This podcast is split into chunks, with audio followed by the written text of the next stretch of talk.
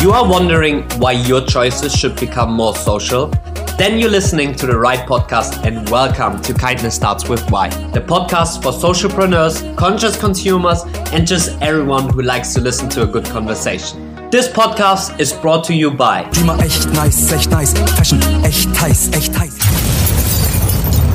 Welcome back zur bereits vierten Episode von Kindness Starts with Why. Heute mit den Themen Startups, Gründen, Sozialunternehmertum. Und wir haben einen super coolen Gast. Aber bevor ich euch den vorstelle, möchte ich erstmal kurz erzählen, wie es ein bisschen bei uns bei Dreamer war. Am Anfang hat man ja meistens eine coole Idee und vielleicht schon die Vision im Kopf, was man mit dem Startup verändern kann.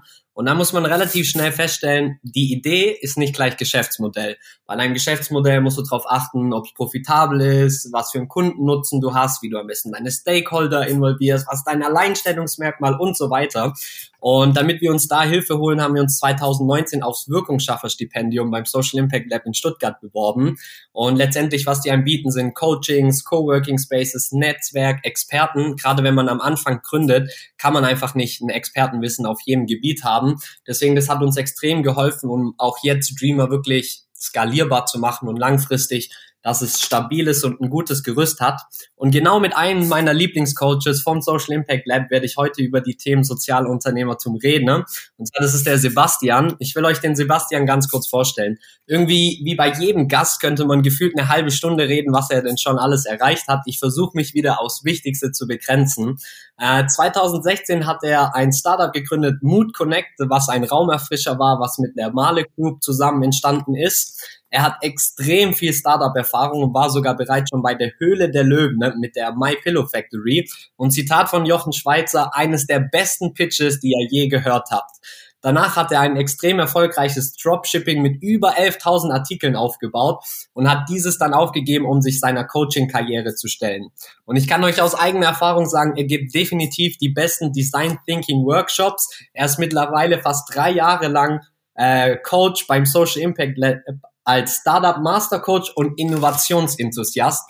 Er ist regelmäßig Keynote Speaker auf diversen Startup Events oder auch in der Jury wie im Startup Baden-Württemberg Elevator Pitch. Er geht regelmäßig auf Abenteuer mit seiner Familie und auch mehrere hundert Kilometer mit dem Fahrrad zurückzulegen ist für ihn gar kein Problem.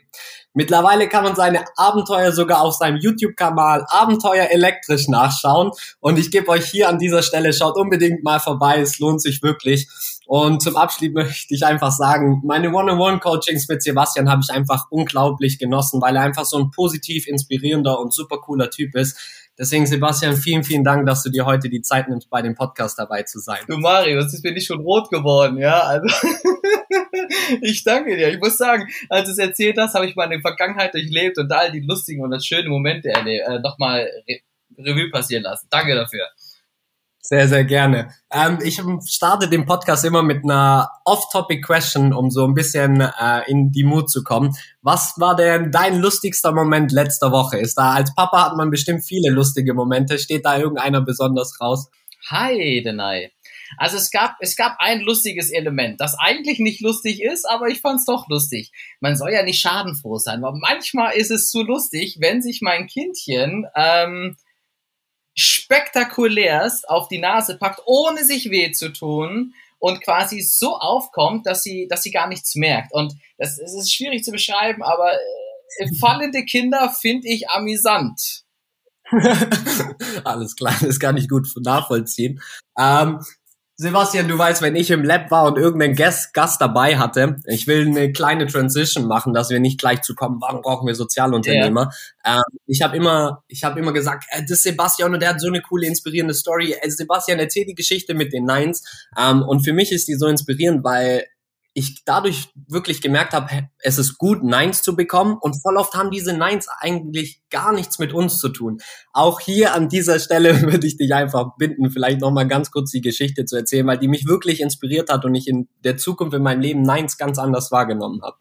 Ja, also das Grundproblem war ja für mich, äh, dass ich ein Problem hatte mit dem Wort Nein. Und gerade im Geschäft ist das, als Geschäftsmensch ist das ja eine Herausforderung, du musst öfter Nein sagen, beziehungsweise du kriegst auch öfter das Nein zu hören. Und ganz viele, gerade Gründer, haben Angst vor dem Nein.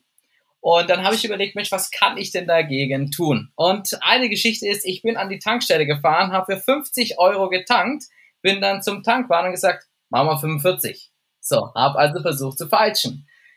Das ist ganz spannend. Ich habe das für einigen gemacht. Manche sind sagen, haha, Spaßvogel und manche ticken richtig aus. Und die austicken, da ist es ganz spannend, nochmal nachzufragen. Ich sag mal, der hätte ja auch einfach Nee sagen können. Warum, was ist denn los? Was, was ist denn gerade? Und dann stellt sich raus, die Leute haben finanzielle Sorgen oder haben private Sorgen. Es stellt sich raus, dass die, dass diese, dieses barsche Nein eigentlich nichts mit mir zu tun hat. Ich war nur das i-Tüpfelchen, das es fast zum Überlaufen gebracht hat mit meinem Verhalten, aber mein Verhalten kann ich ändern. Aber das Nein hatte eine andere Motivation, einen anderen Hintergrund. Und das fand ich ganz schön, um nochmal für mich zu lernen, viele Dinge nicht so persönlich zu nehmen. Ja, da kann ich dir absolut nur zustimmen. Also nach dieser Geschichte habe ich auch immer wieder Nein komplett anders wahrgenommen. Ähm, um Sorgen, ich glaube, wir haben viele in der Corona-Krise viele Sorgen um Existenzen, um, um den Planeten und so weiter. Ähm, direkt hammerharte Frage am Anfang. Du bist ja mittlerweile fast drei Jahre lang jetzt Coach für Sozialunternehmen und nachhaltige Unternehmen. Warum glaubst du, brauchen wir mehr nachhaltige und soziale Unternehmen und warum kann es ein Teil der Lösung sein? Ja, ganz spannend. Also, was sind denn die Probleme, ja, weshalb wir diese, warum wir darin die Lösung sehen? Ja, wir haben ähm, klar, im ökologischen Bereich sinkende Biodiversität, Klimawandel im sozialen Bereich haben wir zum Beispiel eine globale Armutsschere, die immer weiter auseinandergeht. Wir haben viele Herausforderungen und ähm, Startups, die sich als Sozialunternehmer ähm, etablieren wollen, finde ich einen ganz wichtigen Punkt dabei, weil sie anders herangehen als andere Startups. Äh, in der Regel sind sie ähm, haben sie eine unglaublich große Motivation, äh, gesellschaftliche Herausforderungen anzugehen. Und äh, weil das nicht so einfach geht, ist es so, dass 90 Prozent äh, dieser sozialen Unternehmer äh, eine Weltneuheit entwickeln. Das heißt, da kommt unglaublich viel Innovation rein. So, und das finde ich also schon mal ganz spannend. Das heißt, langfristiges Denken, oft auch sehr lokal verwurzelt, mit der lokalen Community verwurzelt und ähm, ja, das finde ich also ganz spannend. Ähm, ressourcenschonendes Arbeiten, das heißt äh, langfristig denken. Und was ich dabei immer ganz spannend finde, ganz oft heißt ja, ja, Sozialunternehmer, ja, verdienen doch kein Geld.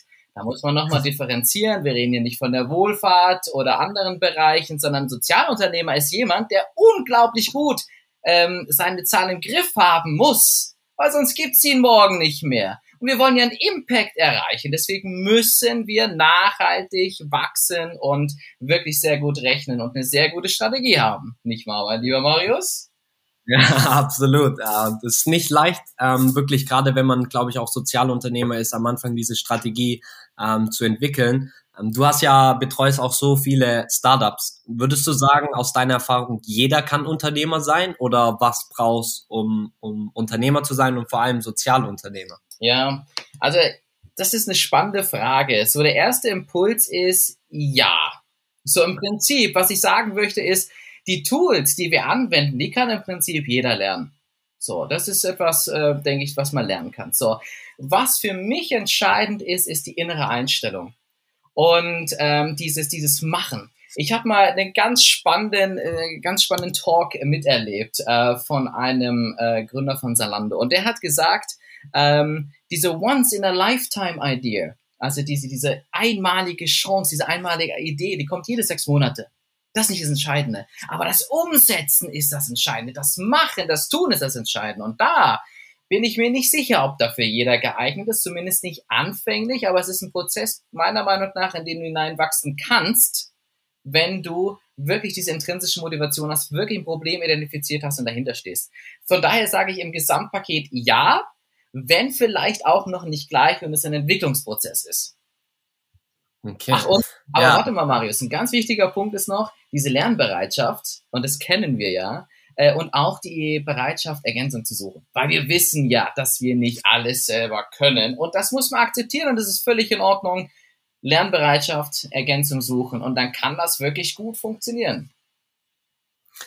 Dann würde das mich echt direkt zu meiner nächsten Frage führen und zwar, auf was muss man achten, wenn man im Team gründet? Weil ich kann von meiner Erfahrung sprechen, ich bin unglaublich froh, dass ich Laura ähm, als meine Partnerin gefunden habe und dass ich auch immer offen war. Aber ich habe das Gefühl, manchmal war ich vielleicht einen Tick zu offen und wollte extrem schnell viele Menschen involvieren und bin dann ganz böse auch auf die Nase gefallen. Hast du vielleicht noch ein, zwei Tipps, auf was man achten kann, wenn man im Team gründet oder an sich, wenn man alleine gestartet hat und sich dann Leute dazu holt? Mhm. Da fallen mir spontan zwei Dinge ein. Das eine ist ähm, die ähm, Rollen.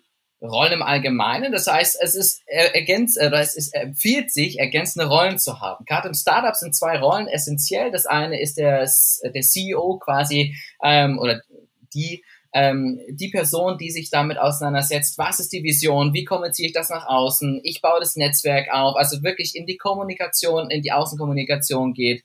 Und die andere Rolle, die unglaublich wichtig ist, ist die des CTOs, ja, wenn man das mal so umschreiben möchte. Also eine Person, die das Produkt macht, die voll dahinter steht, ähm, jede Spezifikation kennt. Also das heißt, der eine, die eine Rolle ist die kommunikative und die andere ist die machende Rolle. So, also das mal aus der Perspektive. Eine andere Sache ist, wie funktioniert ihr als Team? Und wir wissen ja, dass Teams unglaublich wichtig sind, weil äh, Faktor Nummer drei, warum die meisten Startups äh, ähm, scheitern, ist, weil das Team auseinanderbricht. Ne? So, ist ähm, die Kommunikation. Also es empfiehlt sich, ähm, oder wir haben das zumindest so gemacht im Social Impact Lab, wir haben den Birkmann-Test gemacht. Es gibt auch viele andere psychologische Tests, ähm, um einfach nochmal zu sehen, wer verhält sich wie, aus welchem Grund. Einfach nochmal eine Reflexion zu haben. Es geht gar nicht so sehr darum, dass man jetzt im Detail die Persönlichkeit auseinander nimmt. Aber es geht darum, nochmal zu identifizieren, ich bin ähm, aktiv kommunizierend und du bist ähm, indirekt oder direkt kommunizierend und du bist indirekt kommunizierend. Wenn ich etwas sage, dann muss ich verstehen, dass es bei dir auf die Weise ankommen kann und umgedreht. Ja? Und das ist also quasi diese Kommunikationsmuster nochmal untereinander zu klären, fand ich unglaublich wichtig. Das heißt, eine absolute Offenheit und dabei hilft ein ganz einfacher äh, Trick. Morgens ein Check-in. Leute, ich habe riesige Kopfschmerzen. Wenn ich brummelig wirke, dann ist das, weil mir der Schädel brummt und nicht, weil ihr mich gerade irgendwie ärgert oder ich mich geärgert fühle. So, also so ganz basic Sachen im Prinzip. Okay, dass man offen und ehrlich kommuniziert. Bei dem Test ganz kurz, ist es wichtig, dass man sich ergänzt oder ist es mehr dafür da, dass man den anderen besser versteht? Ähm, es ist also toll ist es, wenn du dich auch noch ergänzt und das tust du in der Regel auch in irgendeiner Weise. Und aber hauptsächlich darum, es äh, geht darum, sich besser zu verstehen und vor allem auch äh, das Verhalten des anderen in Stresssituationen zu verstehen. Also bei mir ist es zum Beispiel so, wenn ich gestresst bin, dann werde ich immer chaotischer, immer unordentlicher, fange an Termine zu verpassen und das müsste, das kann dann ein Warnsignal des anderen sein. Oh, oh, oh, wir müssen Gang zurücknehmen. Ja, also einfach, einfach das Trend von Böswilligkeit, ich will dir ans Bein pissen, zu, nee, eigentlich habe ich mit mir Probleme und äh, ich kann es gar nicht ausdrücken. Okay. Und jetzt nehmen wir an, man hat seine Idee, man hat sein Team gefunden, man hat den Test gemacht und man merkt, wir ergänzen uns perfekt. Ähm, welche Power haben denn wirklich Startups? Und, und findest du, vor allem auch Sozialunternehmer, haben die wirklich die Möglichkeit, große zum Umdenken zu bringen? Ähm, und wie sähe denn eine Welt ohne Sozialunternehmer aus? Denkst du, es gäbe die gleiche Innovation und die, diesen schnellen Wandel, was wir jetzt sehen, in, dass es so viele nachhaltige und soziale Startups gibt und auch die großen umspringen? Oder hat es vielleicht gar nicht miteinander zu tun? Also, die Macht der Startups, die ist gewaltig, denn jedes Unternehmen war ja mal ein Startup, ist irgendwann gegründet worden, hat sich weiterentwickelt, hat einen Kunden, äh, Kundenstamm entwickelt und ist dann irgendwann zum Branchenprimus geworden in irgendeiner Weise. Ähm, was ich an Social Startups so toll finde, ist, dass sie die Themen angehen, die auf den ersten Blick unlukrativ erscheinen, es aber gar nicht sein müssen. Und dass sie ähm, eine Gesellschaft es gibt ja das, das Minimumprinzip. Ja? Also ich komme aus der Biologie und da hast du dann äh, dieses, äh, dieses Fass, ja, und da wurde es, äh, ne? so. Jedenfalls, die Gesellschaft oder die gesellschaftliche Mehrwert bemisst sich ja auch an dem, wie man äh, die Schwächerin in Anführungsstrichen zurücklässt oder wie man sie behandelt. Und wenn Social Startups jetzt dafür sorgen, dass wir gesamtgesellschaftlich äh, nach vorne kommen, weil wir eben auch die mitnehmen, die in der Situation gerade Unglück haben, dann ist das ein riesengesellschaftlicher Mehrwert. Okay. So, und ähm, also das Wichtige für mich ist, da muss ich nochmal rein. Also es gibt ja unglaublich viele ähm, Firmen beziehungsweise Stiftungen, ob das jetzt die St. Elisabeth Stiftung ist oder andere, die mit ihrem sozialen Fokus unglaublich erfolgreich sind. Also ich möchte das immer wieder betonen. Startup im sozialen Bereich heißt nicht, dass du verantwortlich dahin krebst, sondern du kannst, wenn du eine geile Strategie hast, wirklich etwas im großen Maßstab verändern.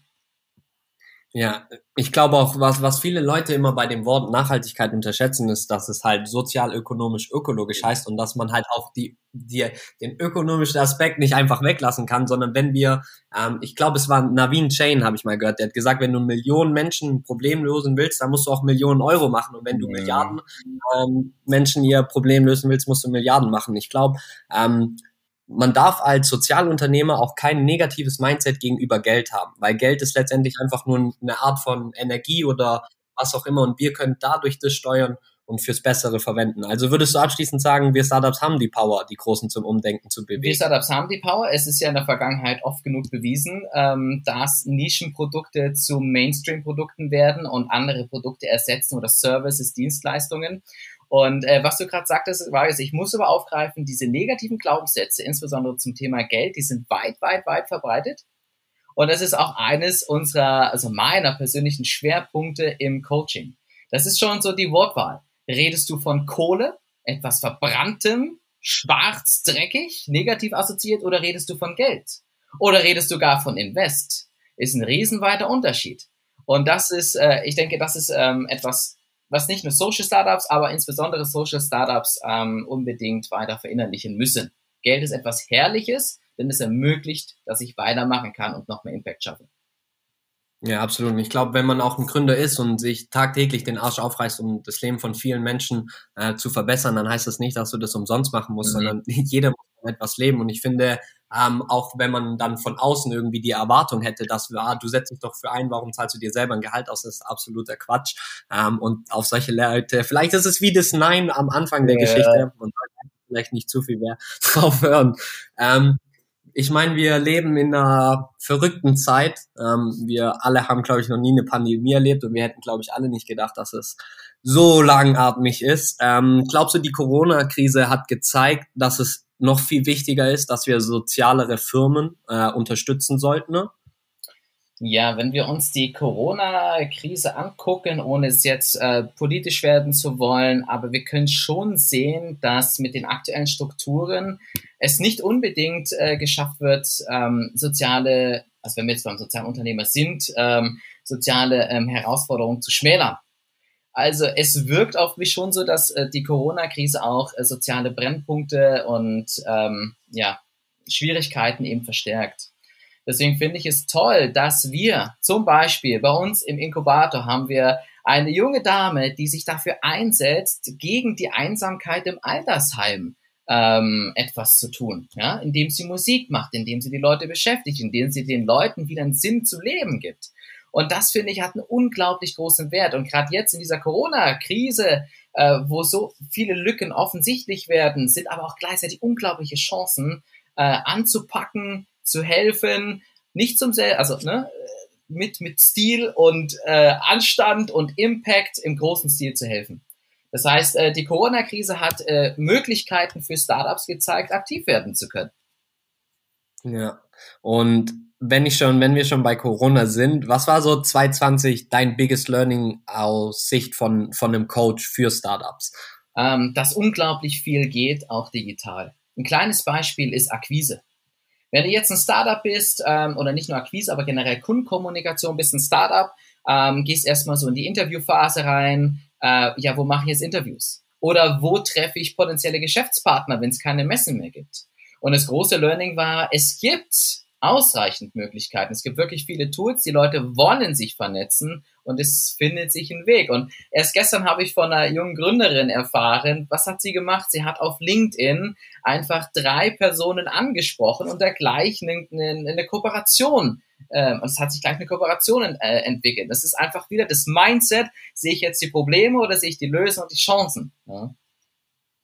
Glaubst du, wir werden überhaupt in die Art und Weise wieder zurückgehen, dass wir in Büros äh, arbeiten oder glaubst du, es wird viel digital bleiben? Ähm, es gibt ja tolle Umfragen dazu auf LinkedIn, wo man so Herzchen geben kann oder klatschen und so weiter. Und da ist so die Mehrheit gewesen für drei Tage Homeoffice, zwei Tage Präsenz. Vielleicht ist es das Hybridmodell. Ich weiß es nicht. Ich kann mir vorstellen, ich kann es mir vorstellen. Es hat auf jeden Fall beides seine Vor- und Nachteile. Inspiration bekommen manche vielleicht in einem Austausch in der Gruppe, ähm, effektiv arbeiten, weniger ähm, pendeln ist auf der anderen Seite natürlich auch ein großes Asset. Und wenn ich sehe, dass äh, die Pandemie hat ja quasi das Online, den Online-Austausch gesellschaftsfähig gemacht. Was vorher völlig verpönt war, da fährt man von Stuttgart nach Hildesheim einen Tag vor einem Workshop, damit man noch im Hotel übernachten kann, damit man zum Workshop auch ja pünktlich um acht vor Ort ist, weil man es sonst nicht schaffen würde, übernachtet dann nochmal, fährt dann wieder zurück, was für ein Quatsch, ne? Jetzt machst du den Laptop an und hast die Gruppe, aber es war vorher eben nicht gesellschaftsfähig, ja. Ich verstehe. Aber äh, als Vater ist es nicht auch brutal stressig im Homeoffice mit Kindern und oder gibt es dir eher sogar Inspiration? äh, das ist sehr unterschiedlich. Im ersten Lockdown fand ich es unglaublich inspiriert, da bin ich inspiriert, da bin ich aufgeblüht. Im zweiten Lockdown habe ich gemerkt, dass mein Energielevel aber langsam wirklich am Ende ist und ich tatsächlich froh war, dass meine beiden Racker, so sehr ich sie auch liebe, mir eine Auszeit gönnen, indem sie in die Schule in die Kita gehen. So, also das heißt, ab und zu brauche ich auch wieder etwas zum Aufladen. Äh, ansonsten hatte sich das schon ganz gut eingespielt. Ja, die Kids wussten schon, okay, Papa ist jetzt hier am Schwätze. Jetzt äh, müssen sie selber lesen und äh, sich beschäftigen. Ja. Das heißt, man passt sich auch schnell an, oder wie? Na, muss sich anpassen. Ne? Nachdem du deine erste Woche, sagen wir mal, Findungsphase mit sehr viel Geschrei und, und so weiter hinter dir hast, geht das schon irgendwann, aber es ist nicht der Idealzustand. Okay. Ich meine, wenn ich dich hier schon hab, ähm, auf was muss man denn wirklich achten beim Gründen, ganz am Anfang? So, wenn jetzt gerade ein Zuhörer da ist, der sagt, ah, ich habe schon immer diese, diese Idee, ich will auch was verändern und ich will Impact machen. Und in der ersten Folge, klar, habe ich mit Laura viel drüber geredet, dass es, glaube auch in unserer Generation so ein tiefes Bedürfnis ist, Veränderungen mhm. zu bringen, weil wir auch einfach so vor so großen Krisen sind. Wie würdest du sagen, wie muss man vorangehen? Weil im Intro war ja auch so ein bisschen, Idee ist nicht gleich Geschäftsmodell. Und ich habe mir vorher dein Keynote äh, äh, auf YouTube angeschaut, wo du über äh, dein Kissen-Business geredet oh, hast. Yes. ja, und deswegen äh, glaube ich, ist es echt vielleicht cool, nochmal zu hören von dir, auf was muss man denn alles achten. Ja, wenn ich überleg mal so die Top 3, die Top 3. Ähm, Strategie, das heißt, also Strategie ist für mich das A und O. Ähm, viele würden sagen, nee, aber ich brauche Geld, um meine Idee umzusetzen. Ich sage Strategie. Strategie kommt zuerst und wenn deine Strategie gut ist, kommt das Geld nicht automatisch, aber mit einer sehr hohen Wahrscheinlichkeit einfach hinterher. So, das heißt, wenn ihr jemanden habt, mit dem ihr eine Strategie entwickeln könnt, ist das Gold wert. Ob das jetzt ein Inkubator ist oder ob das ein erfahrener Unternehmer ist, aber jemand mit Insights, der auch bewerten kann, wie passt diese Idee, äh, die ich habe, zum Problem der Kunden, wie passt es in den Markt, ist der Markt vielleicht gesättigt, ähm, wie ähm, finanzieren wir uns am besten, machen wir eine Crowdfunding-Kampagne? Oder nehmen wir einen Kredit auf, ähm, welche Kooperationspartner haben wir, also Strategie steht für mich über allem. Das ist spannend, dass ich das jetzt sage, weil in meinem ersten Business war das nicht der Fall. Deswegen weiß ich auch, was für ein Pain das ist, ständig hinterm Geld herzurennen und sich zu wundern, wieso nichts kommt. Ja, weil die Strategie nicht da ist. So. Also das ist für mich äh, so eines der Kernelemente. Ähm, ja, so, und dann überlege ich, was ist noch wichtig, um Startup zu gründen? Ja, diese Lernbereitschaft äh, und dieses Machen. Ja, das sind so, sagen wir mal, das sind so meine drei Key Points, die ich da ja. Würdest du auch sagen, dass es wichtig ist? Ich glaube, ich habe mir viele Gedanken über das Thema gemacht, dass es wichtig ist, die Bereitschaft, Fehler zu machen, da ist, weil ich glaube, voll oft will man Fehler unbedingt vermeiden. Um jeden Preis, vor allem in Deutschland, glaube ich, ist es viel Mentalität. Auf keinen Fall Fehler machen. Wir müssen alles richtig machen. Wir dürfen nicht scheitern. Und ich glaube, der Ansatz im Silicon Valley ist so komplett anders. Scheitere so viel wie es geht und lern daraus und wir machen alles besser. Würdest du sagen, ähm, so das Mindset, Fehler zu machen, muss auch vorhanden sein? Ja, das ist hart. Das ist wirklich hart. Weil du steckst, ähm, sagen wir mal, zum Beispiel zu uns, wenn die Leute in den Inkubator kommen, haben sich in der Regel schon so drei Monate Gedanken gemacht, haben sich in ihre Idee verliebt. Und das ist auch wichtig, weil es äh, dich vorantreibt und dir die Energie gibt. Nur, was ist denn, wenn wir jetzt unsere Kundeninterviews machen und sich herausstellt, dass das Problem, das wir angehen, überhaupt nicht existiert? Das tut verdammt weh. Und das ist ein, auch eine meiner Kernaufgaben, das äh, anzustreben, äh, dieses erste frühe Scheitern. Also ich nenne es mal aber nicht Scheitern, sondern ich nenne es mal Anpassen. Also Scheitern also, ne, ist, ist erstmal so ein ganz großer Überbegriff, aber ich nenne es mal die Geschäftsidee zumindest anzupassen. Und ganz vielen Leuten fällt es am Anfang schwer. Und dann entwickeln sie, also viele Startups machen das so, entwickeln für anderthalb Jahre ein Produkt, ob es eine Software ist, investieren da 80.000 Euro und dann stellt sich raus, das ist nicht das ist, was der Markt braucht, was der Kunde möchte. Und äh, deswegen strebe ich es an, dass Kill Your Baby möglichst früh kommt. Möglichst früh die Emotionen rausnehmen. Ich hatte das, mir fiel das sehr schwer in meinem ersten Startup. Ich habe es total verkackt. Ich hätte viel früher meinen Exit, ja, beziehungsweise machen müssen, beziehungsweise die Firma einfach beiseite legen. Ich habe es nicht gemacht. Ich habe viel Lehrgeld bezahlt. Ähm, und mittlerweile sehe ich das Gründen ähm, sehr viel rationaler. Also du brauchst diesen Grundspirit und ich stehe hinter der Idee oder hinter dem, was ich erreichen möchte, hinter dem Why. Aber wie das jetzt umgesetzt wird, was das letztendlich Produkt ist, lasse ich für mich persönlich erstmal offen und es geht über ganz viele Tests. Und dieses Kill Your Baby ist so, so wichtig. Oh ja, und es war für mich auch so schwierig, weil ich weiß noch, ich, ich hatte ich bin auch ein kleiner Sturkopf und ich habe neben mir was im Kopf und dann will ich so durch. Und Sebastian war immer mm -mm, testen, testen, testen. Und ich war auch am Anfang immer jemand, der gesagt hat, ich will keine Crowdfunding-Kampagne. Ich krieg das Geld irgendwie so, ich, ich will irgendwie nicht betteln und Leute müssen so lang auf ihr Produkt warten und so weiter. Und er sagt, nein, Marius, wir müssen mach so lean wie möglich. Wir müssen testen, testen, testen. Das ist das Allerwichtigste, dass du kein Risiko nimmst und dass du wirklich frühestmöglichst immer Kundenfeedback bekommst. Ähm, und im Nachhinein, vielen, vielen Dank für den Tipp. Ja, aber Marius, ne, da kommen wir wieder zurück zu dem Nein. Es ist hart, wenn du fremde Leute anrufst und die dein Produkt oder deine Idee sowas von zerschmettern an, einem, an einer Sache, an der du so lange gearbeitet hast. Das kratzt auch am Ego. Und eines der wichtigen Punkte, die wir lernen müssen, ist, unsere Idee von unserer Persönlichkeit zu trennen. Mhm, mhm absolut. Also je früher ja. wir das machen, Marius, desto weniger Geld verbraten wir sinnlos. Ja, aber auf einer Seite ist es auch so schwer, weil es halt einfach dein Herzblut ist, dein Baby und sich davon irgendwie sozusagen so entkoppeln, dass man so, ja, das ist einfach, ja.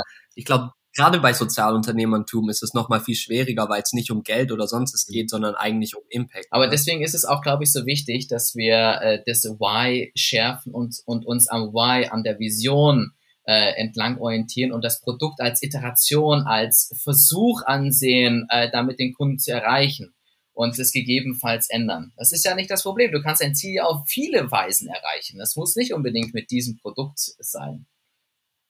Wenn wir schon bei Why sind, was ist eigentlich der Unterschied zwischen Vision und Mission? du Fuchs, du. Du Fuchs, ja, das ist so eine Killerfrage, ja.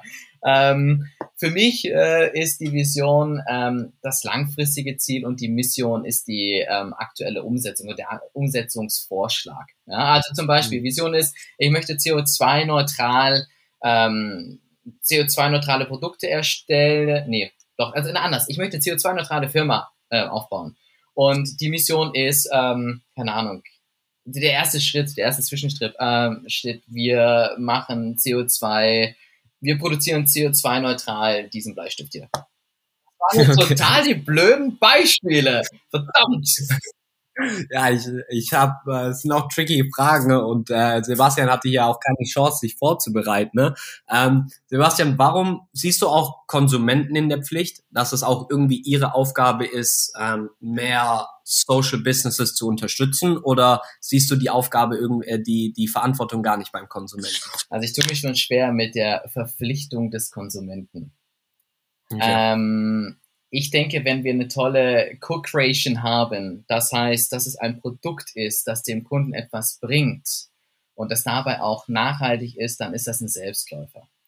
Ähm, ich finde es schwierig, wenn wir jetzt dem Kunden vorschreiben sollen, du sollst nachhaltig sein, aber ich finde es sehr verlockend und spannend, wenn wir ein äh, Produkt entwickeln, das nachhaltig ist. und gleichzeitig spannend und wettbewerbsfähig. Also das ist, äh, Marius, ich denke, das ist unsere Aufgabe. Wir können jetzt nicht sagen, natürlich freuen wir uns darüber, wenn es einen Bewusstseinsumschwung gibt, ja. Ähm, aber ich denke, die, die Angebote müssen einfach verlockend sein. Und das, das kann es auf mehreren Ebenen. Das Produkt kann äh, oder dein Du, dein Service, deine Marke kann auch das Wertesystem der Leute ansprechen, weshalb sie sich verbunden fühlen. Äh, es kann das Produkt sein, der Service sein, der, der spannend ist. Ja, ähm, ja. Also, ich, verstehe, ich verstehe, was du sagen willst. Ähm, wie können wir uns dann aber als Sozialunternehmer vor Greenwashing schützen? Also ich glaube, das ist wirklich ein großes Problem, zumindest was wir in der Modeindustrie haben, weil allein die Infrastruktur wirklich nachhaltig aufzubauen, zu produzieren und wirklich alles so fair wie möglich zu gestalten, ist einfach teurer und auch deutlich, deutlich aufwendiger. Ähm, und dann kommen wir halt Labels, die sozusagen einfach sagen, dass sie nachhaltig und fair sind und letztendlich mit demselben Marketing, sage ich mal, haben, aber es einfach nicht sind. Ja. Deswegen auch die Frage so ein bisschen mit dem Konsumenten, ja, ja. dass sie auch vielleicht nochmal dahinter schauen. Weißt du, was ja, ich meine? also ich glaube, dass, der, dass die Konsumenten ähm, ein, viele, und das ist auch mit steigender Zahl, ähm, wirklich willens sind und wollen, ja, nachhaltig, sozial oder ökologisch nachhaltig konsumieren. Wir haben jetzt die Aufgabe, und das ist ganz toll, dass du das Wort Greenwashing, Greenwashing ansagst ähm, oder an, benennst, ähm, unsere Prozesse so transparent und authentisch wie möglich zu machen. Und das ist teilweise gar nicht so einfach. Auf der einen Seite und auf der anderen Seite ist es aber doch ganz gut machbar, weil ähm, die, also viele große Firmen machen das gar nicht so geschickt, ihr Greenwashing. Außer, dass sie nachhaltig aufs Label schreiben und wenn du dann genauer nachguckst, es fängt schon an, versuch mal eine, eine, Nachverfolgung zu machen, wenn du so ein Etikett hast und dann steht irgendwas, äh, follow me oder wie auch immer und versuch da mal etwas rauszufinden.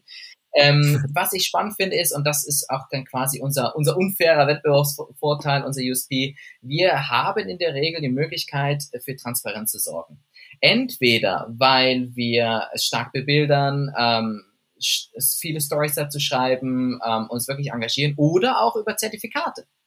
Es gibt zum Beispiel das GWÖ-Zertifikat. Es gibt auch viele andere Zertifikate, die, wo, wo eine, eine, eine Prüfjury dir attestiert anhand von ganz wichtigen Faktoren, dass du nachhaltig bist. Und es kann Vaudi zum Beispiel, das ist ein ganz gutes Beispiel dafür. Das ist ein Unternehmen, das nicht nur erzählt, dass es nachhaltig ist, sondern die haben sich zertifizieren lassen und es nicht nur zertifizieren lassen, sondern die leben diese Nachhaltigkeit vom Bezug des Stromens, äh, äh, Stromes über ihre Kooperationspartner, über ihre Produktionsstätte. Überall zieht sich dieses Nachhaltige durch. Und da können wir uns, glaube ich, unterscheiden, wenn wir es eben nicht nur aufs Etikett machen, sondern wenn wir es wirklich leben. Mhm. Du hast gerade GWÖ angesprochen, Gemeinwohlökonomie. Kannst du vielleicht für den, wo es nicht kennt, vielleicht kurz sagen, was sozusagen das Konzept dahinter ist? Ja, also die Gemeinwohlökonomie, vielen Dank, äh, ist äh, im Prinzip ähm, eine Möglichkeit, sich in, anhand ganz objektiver Kriterien ähm, testen zu lassen, wie nachhaltig ähm, das, äh, du und deiner Lieferkette bist. Ja? Und da gibt es so eine GWÖ-Matrix. Und was du im Prinzip machst, ist, du stellst ähm, zwei Dinge gegenüber. Du stellst deine internen Prozesse gegenüber ähm, anerkannten Prozessen. Also wir haben zum Beispiel Menschenwürde, wir haben Solidarität und Gerechtigkeit, wir haben ökologische Nachhaltigkeit und wir haben Transparenz in der Mitentscheidung. Das testen wir mit jedem Prozess ab, mit unseren Lieferanten, Produzenten, ähm, mit Partnerschaften, mit den Mitarbeitern. Also zum Beispiel Frage, ne, wir könnten uns mal ein Beispiel geben, Mitarbeit und Transparenz. Sind Mitarbeiter einbezogen in innerbetriebliche Entscheidungen? Gibt es eine Transparenz? Zum Beispiel, das Projekt ist nur auf drei Monate angelegt. Weiß der Mitarbeiter, dass er nach drei Monaten potenziell arbeitslos ist? Und das ist so eine Matrix, wie ist die Kommunikation, wie gehe ich mit, mit den Leuten um, wie schaffe ich gesellschaftlich Mehrwert. Ne? Wie ist mein ethischer Umgang mit Geld? Wo investiere ich Geld? Ja? Perfekt. Vielen, vielen Dank. Ich, für mich war, ich habe damals vom Claudio das erste Mal von der GWÖ gehört und fand es ein super interessantes Mhm. Konzept. Ähm, äh, deswegen für jeden, der es noch nicht kannte, unbedingt mal googeln. Ist super spannend. Ja, und auch selber Ähm, einfach mal machen, weil ähm, da wird einem erstmal bewusst, äh, was es eigentlich alles zu beachten gilt und was Nachhaltigkeit eigentlich umfasst, außer diesem, oh, ich habe jetzt äh, Bio-Baumwolle, ich bin nachhaltig. Ja, es umfasst ein bisschen mehr. Genau. Okay. Ähm, bei Kindness Starts with Why geht's in dem Podcast hier geht's viel auch um das Warum. Ähm, warum würdest du sagen, ist es auch so wichtig, dass Leute, die eine Passion haben für ein bestimmtes Projekt oder ein Thema, dass sie das in einem Unternehmen ausleben? Also wenn es jetzt ein Hobby ist, klar, Hobby ist Hobby. Ähm, Hobby bedeutet meistens, dass es Zeit äh, in Anspruch nimmt und Geld kostet. Ähm, Unternehmen sollte das eigentlich in der Regel nicht sein. Ähm, deswegen, warum würdest du sagen, sollten Leuten teils auch wirklich ihre Leidenschaft wirklich über ein Unternehmen ausleben? Ähm, Finde ich ganz toll die Frage. Was bedeutet es für mich? Es bedeutet, dass ähm, Leute aus dem, also ich kann das nicht pauschalisieren, aber ich finde es toll, wenn Leute ähm, nicht beklagen, sondern handeln. Wenn sie ein Problem identifizieren und es danach handeln. Das finde ich ganz wichtig. Und äh, ob das jetzt unbedingt das Startup sein muss oder äh, eine wichtige Position im Unternehmen, das ist für mich erstmal gar nicht so wichtig. Mir ist wichtig, dass jemand aktiv werden möchte, auch einen Leitungsprozess äh, angehen möchte, um ein Problem in der Regel mit Hilfe anderer zu lösen. Okay, ich will auch manche Leute gar nicht so lange auf die Folter spannen. Ihr habt im Intro gehört, der Sebastian war bei Höhle der Löwen und ich glaube, uns allen interessiert, wie war es bei der Höhle der Löwen? Aufregend. Aufregend und unglaublich lehrreich und schmerzhaft. Und da sind wir wieder bei diesem, passt mein Produkt eigentlich zum Markt? Ähm, also am Anfang fing das ja wirklich äh, spannend an. Also wir waren insgesamt vier Stunden in der Sendung, ja, von denen zwölf Stunden ausgestrahlt wurden. Ähm, und du stehst dann also vor dieser, ja, also das ist äh, wirklich, wirklich viel. Und worauf du da immer achten musst, ist, ähm, also wir haben, ich habe sogar Schauspielunterricht vorher noch genommen. ich habe mich übers, also meine Frau und ich, wir waren zusammen da und wir haben uns über 60 Mal aufgenommen, damit wir gucken, wie wir vor der Kamera wirken, weil wir Angst hatten, dass irgendwie die Jury kritisiert uns und in der Blendes Einblendung siehst du dann nur, wie wir wie so ein Honigkuchenpferd grinsen und dann der Moderator unseren Verstand in Frage stellt. Und deswegen haben wir versucht, möglichst, wer weiß ja nicht, wie man es zusammenschneidet, ja, alle Eventualitäten auszuklammern. Und das hat auch gut funktioniert. Also das heißt, die Kommunikation in der Sendung war der Hammer. Wirklich, das muss ich, also da war ich selber beeindruckt, bin ich immer noch, wenn ich es mir angucke. Ich versinke ein bisschen im Sessel, weil es mir peinlich ist, aber so kommunikativ war es gar nicht so übel. Ja, aber was, was so mein größtes Learning war, ähm, ich hatte mit der My Pillow Factory ähm, das Unternehmen, also wir haben personalisierte Kissen hergestellt und es war eine Geschäftsidee aus 2018. Gab es keine personalisierten Produkte, gab es keinen Markt. Wir haben uns seitdem kaum weiterentwickelt. Und das Geschäft lief eigentlich auch nicht sonderlich gut, als wir in die Sendung gegangen sind. Mein Ziel war eigentlich, äh, na, vielleicht findest du einen Käufer. So, beziehungsweise ordentlich zu verkaufen. Und äh, was wirklich schmerzhaft war, ist, ähm, oder war, als die Jury uns gesagt hat, hört auf, lasst es sein, ist ein Hobby, verbrennt kein Geld. Es war, also nachdem sie uns total gelobt haben, wow, einer der besten Pitches sind hier und da und danach kam gleich der Hammer, ja, aber lasst die Finger davon. Und das war irgendwie, war das so krass, weil natürlich hatte ich das schon im Gefühl, aber ich wollte es mir ja nicht eingestehen. Ich habe einfach immer weitergemacht und meine Hypothese war, ach, wenn es nur genügend Leute sehen, dann ist das ein Selbstläufer, dann, hab, ne, dann, dann werden die Produkte verkauft, das ist gar kein Problem. Nee, war es nicht. Das, äh, dann sind wir wieder beim Punkt Strategie, gell? Wieder Strategie. Braucht erst einmal eine Strategie und dann. Wieder Strategie, genau. Ja. Was waren so die coolsten Startups, die du je betreut hast, außer natürlich außer Dreamer? ähm, ja, also sagen wir mal so, was, was ich gerne mag ist, ähm, oder sind ähm, Geschäftsideen, die wirklich einen Impact haben. Also nicht nur so, so ein Impactchen, ne, so, so ein bisschen, wir gucken mal mit der Lupe, sondern ähm, große Dinge. Und was ich zum Beispiel ganz spannend fand, war, mh, also viele Sachen, aber ich sag jetzt mal Myconics. Myconics war eine Plattform, ich sag direkt war, war eine Plattform für nachhaltige Produkte. Und äh, wir haben wirklich intensiv dran gearbeitet. Die Gründer absolut spitzenmäßig unterwegs, sehr viel, äh, also sehr, sehr hohes Engagement, volles Commitment. Und warum hat mir das so gut gefallen? Weil es eine Plattform war, die äh, wirklich einen Impact schaffen konnte. Weil sie nämlich kleine Labels ähm, gelistet hat, sehr sorgfältig ähm, und denen eine Chance gegeben hat zu überleben. Das heißt, es war ein Skalierungseffekt durch diese Plattform da. Das heißt, viele kleine Unternehmen, die sich, sagen wir mal, auf nachhaltige Möbel spezialisiert haben, aber eben diese Reichweite nicht generieren konnten, hat MyConics eine Sichtbarkeit gegeben. Das fand ich zum Beispiel. Aber es gibt viele, viele andere, ob das jetzt Unterwäsche ist oder ob das Hanfkakao ist, meine lieben Chilchocker, finde ich immer noch sehr, sehr spannend, ja.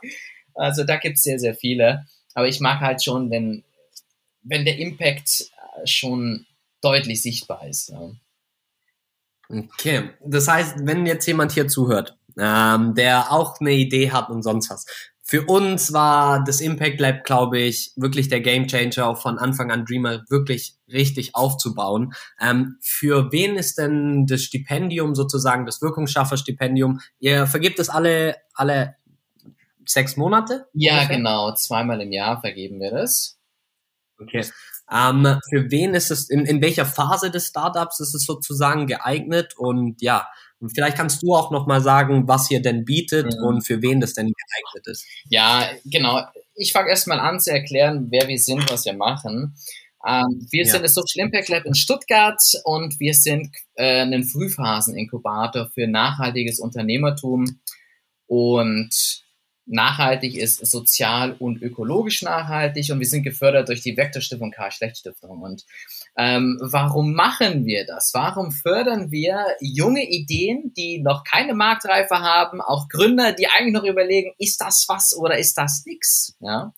Weil eben die Probleme auch groß sind. Ne? Wir haben eine Klimakrise, sinkende Biodiversität, äh, globale Armutsschere und wir glauben einfach daran, dass diese ökologischen und gesellschaftlichen Herausforderungen lösbar sind.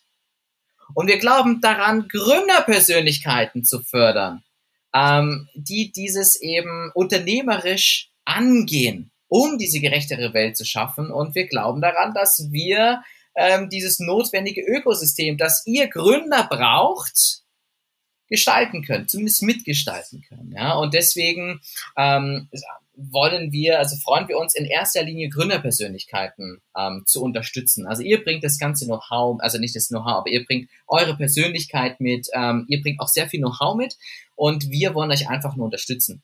Ja? Und ähm, auch gucken und den Mut zu haben, wirklich einen Systemwandel zu denken. Ja, das ist auch was, was ich ganz oft sehe. Viele Leute denken am Anfang sehr klein. Und das ist völlig normal, weil man traut sich ja selber noch nicht zu. Man hat ja eigentlich noch nichts. Und äh, wir gucken, können wir aus der Idee noch viel mehr machen, ja, so dass du dich wohlfühlst und einen größeren Impact haben. So und wer ist jetzt also für unser Programm äh, geeignet? Ja, ist im Prinzip ähm, Menschen, die zum Beispiel Innovationen der Wohlfahrt anstoßen wollen oder nachhaltigen Konsum fördern wollen oder mit digitalen Angeboten gesellschaftliche Probleme angehen wollen, ja, gesellschaftlich Mehrwert schaffen wollen. Und das in einer sehr, sehr frühen Phase. Ja, das heißt, wenn ihr eine grobe, also wenn ihr eure Geschäftsidee skizzieren könnt schon mal, dann ist das toll. Ihr braucht keinen Finanzplan dahinter, sondern es muss nur ein Mehrwert erkennbar sein und wenn möglich auch unique. Das heißt, wir möchten jetzt nicht den äh, das hundertste gleiche Business ähm, sehen, sondern wir wollen schon sehen, welche Nische bedient ihr, was ist daran einzigartig. Und ja, das reicht uns schon. Und übrigens, die Bewerbungsphase ist auch jetzt. Das passt also ganz gut. Ja, genau.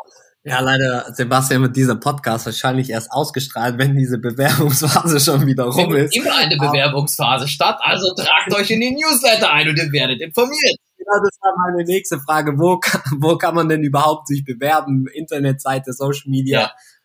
Mal Werbung. Genau, Werbung, volles Rohr hier, genau. Also wir haben eine ganz fantastische Website. Ähm, und zwar ist es ähm, stuttgart.socialimpactlab.eu.